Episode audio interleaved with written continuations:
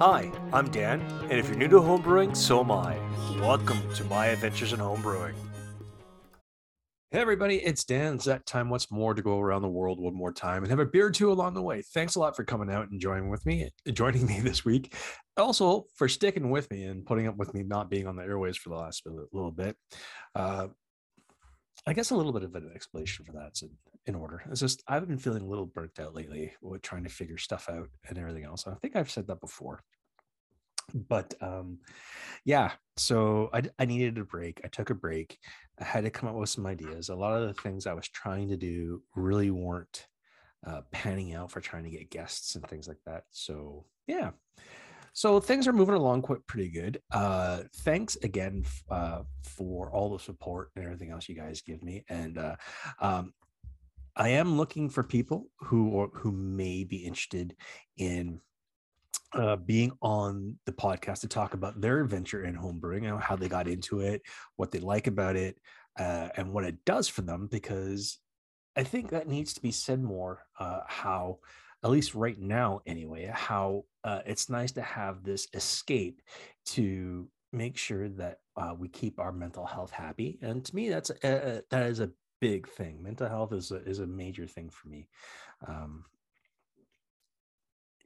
it goes a long way just to keep everyone sane right now with all the crazy in the world. So with that said uh, let's roll roll into a quick word from the sponsors and uh, we'll be back. Hey, it's Dan here one more time, and I'm happy to say that we are now, or should I say, my podcast is now sponsored by Escarpment Laboratories. Yeast production for the fermentation of the exceptional craft beer. Whether your kit is on the stovetop or in a commercial brewhouse, wholesale yeast and quality control for the profitable pro brewer. Community engagement and education for the discerning home brewer. If you are a craft brewer and you love using quality yeast, then you really do need to check out Escarpment Laboratories. So, hey, everybody. Uh, again, thanks a lot. So, this week, uh, I thought I'd be talking about all things uh, dark beer, or at least what I like about dark beer, and also um, about uh, what I like about stouts, and maybe going about uh, actually creating a stout. Um, or even maybe an Irish cream ale. Hmm. And I think down the road, uh, or at least for the next episode, it's going to be talking about a project I'm going to be working on this weekend. Is I'm actually going to be adding a uh, nitro tap uh, to my kegerator. So I've, I've looked at a lot of ways to save space, so I didn't have to drill more holes and and whatnot. So hopefully this what I've got planned works, and I'll document it along the way. So let's get to it, shall we?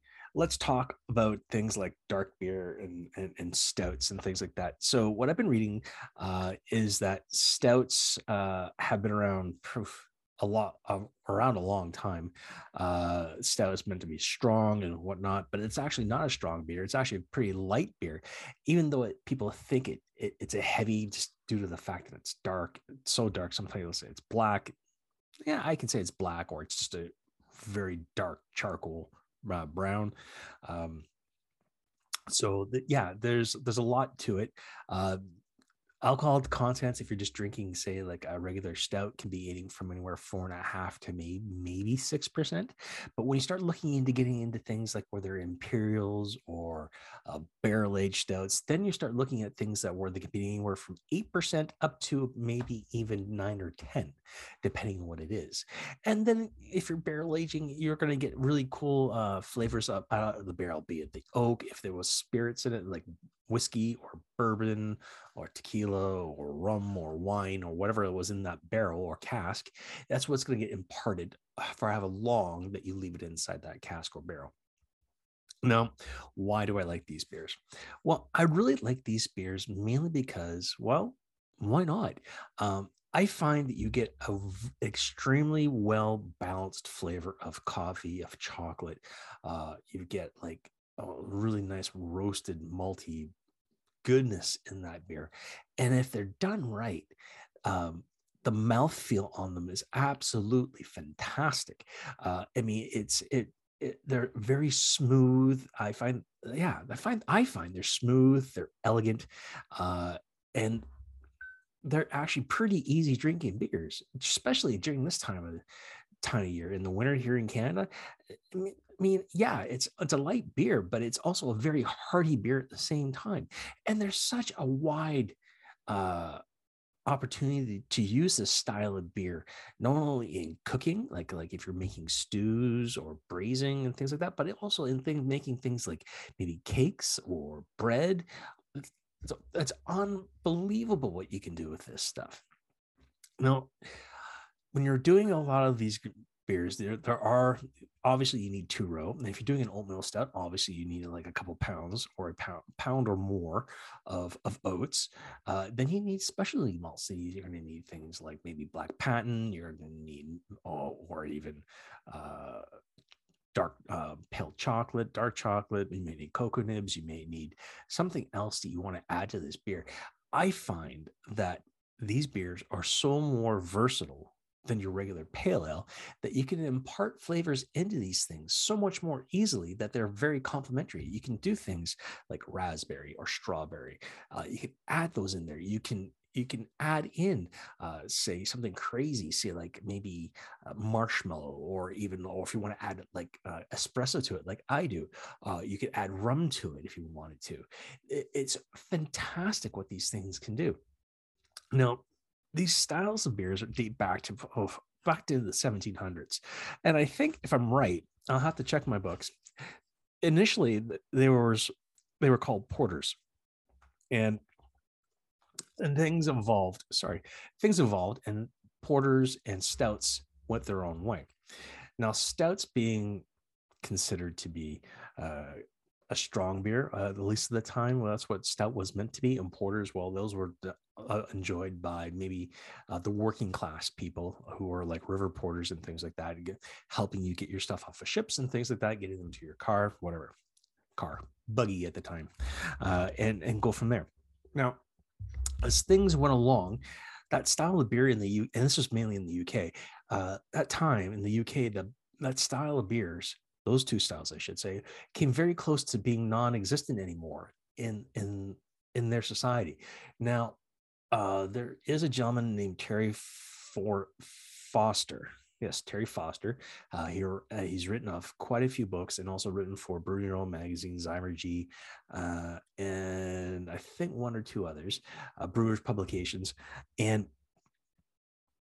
he was saying that he never had uh, if I'm remembering, if I read this right, he didn't have a porter or a stout until he got to North America, where we actually embraced all those flavors and styles of beers and made them our own and made them a little bit more unique in the way they do it.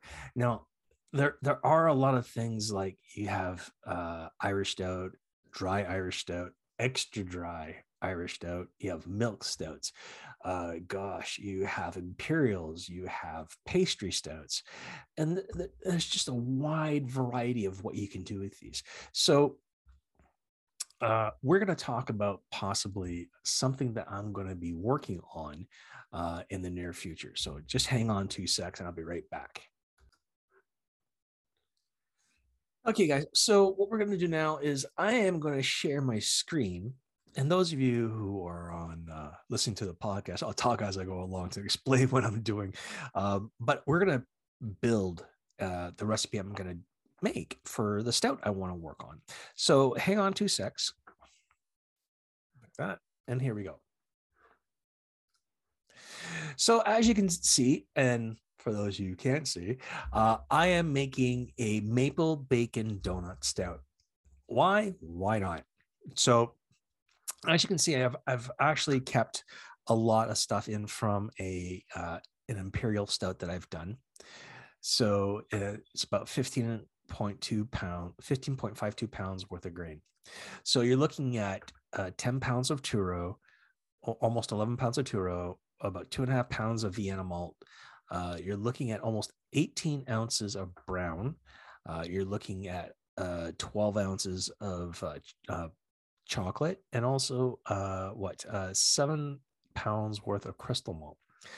So that's that. And then you're looking at uh, one point one and a quarter ounces of Northern Brewer hops and a half an ounce of uh, Challenger.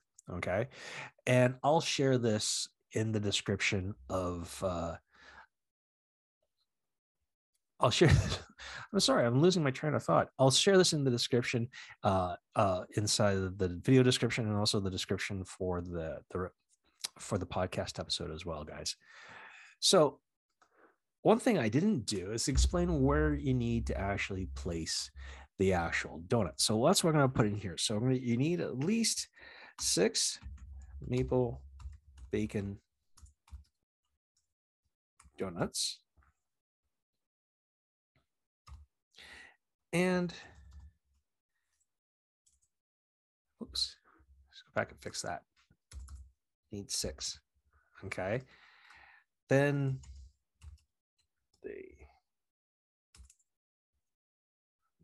okay, sorry guys, I'm talking at the same time I should be talking to you. So now what we're gonna do is we're um during we have all the grain and everything milled and everything else, we're gonna put in the donuts inside the mash.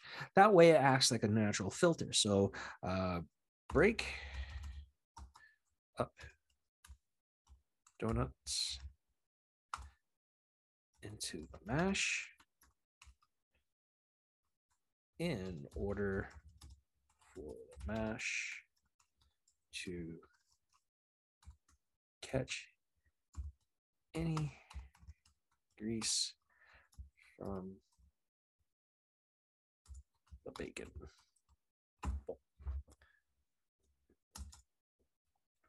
So that's pretty much it, guys. I mean, we are not going to worry about vanilla. Oop, get rid of that. Not going to worry about bourbon, but we are. Where are we?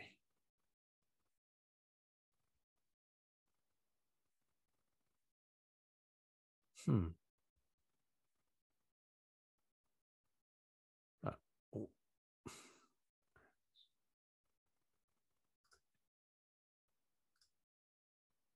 I'm just trying to figure out how am I going to do this, guys, for how many I need in other in other things.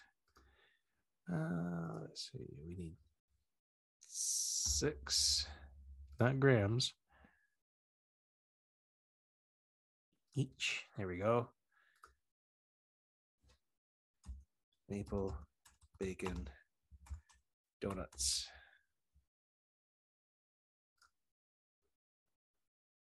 And they go into the mash. Not there for flavor. The mash. And the, and a zero. There we go. All right. So uh, now we're going to click save. There. So there you have it. That is our. Whoops, it's not Russian. Yeah, it pretty much is an imperial, but it's going to be a pastry stout. So there you go. That's pretty much everything that we have going. Do I have pastry stout here? Hmm. I wonder.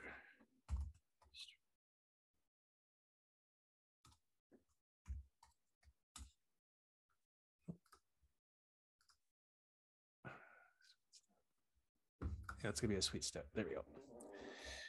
So, according to the BJCP guidelines here, uh, we have uh, under stouts and 13B, which is sweet stout. So, we're looking at roughly an efficiency of 75, 70%. Uh, boil time was 75 minutes. Oh, there we go. We just zoomed in a little bit so everybody can see better.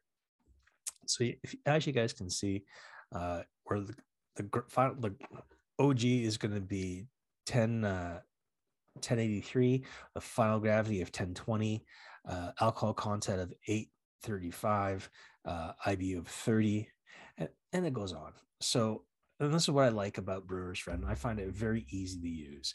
Uh, so if you look down here, all the way to the bottom, you have a diastatic of uh, 113. So there you go. Diastatic power is a measurement of the malt grain enzyme content. Click for more details. Well, we don't need any more details because we don't know what it is.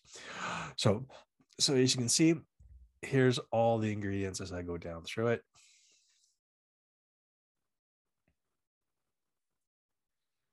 There's your MASH guidelines. And right here is where we're going to change this. So I use, because I really like these guys, we're going to go, come on. Where is it? We passed it. Escarpment Labs. Irish. Irish Ale. And that's the one we're going to use. All right, so there it tells you the optimum is between 64 and 71. It's medium to high, attenuation of 7.25. There you go. Fermentation. We are going to aim for, say, 65 degrees Fahrenheit.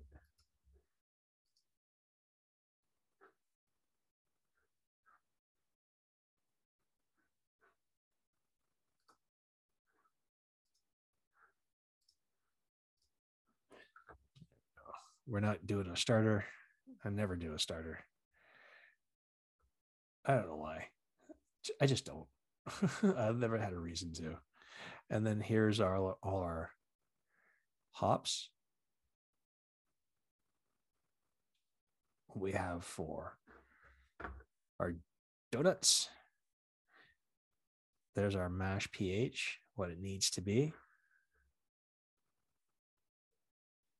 I've been trying to work on all on the actual target of this for adding the calcium and sodium and whatnot. And I don't know. I just find I just find it's hard to actually uh, get it right, and I find it some at least I don't know what I'm doing right or wrong. So I'm gonna have to do a little bit more research into that, guys. So there.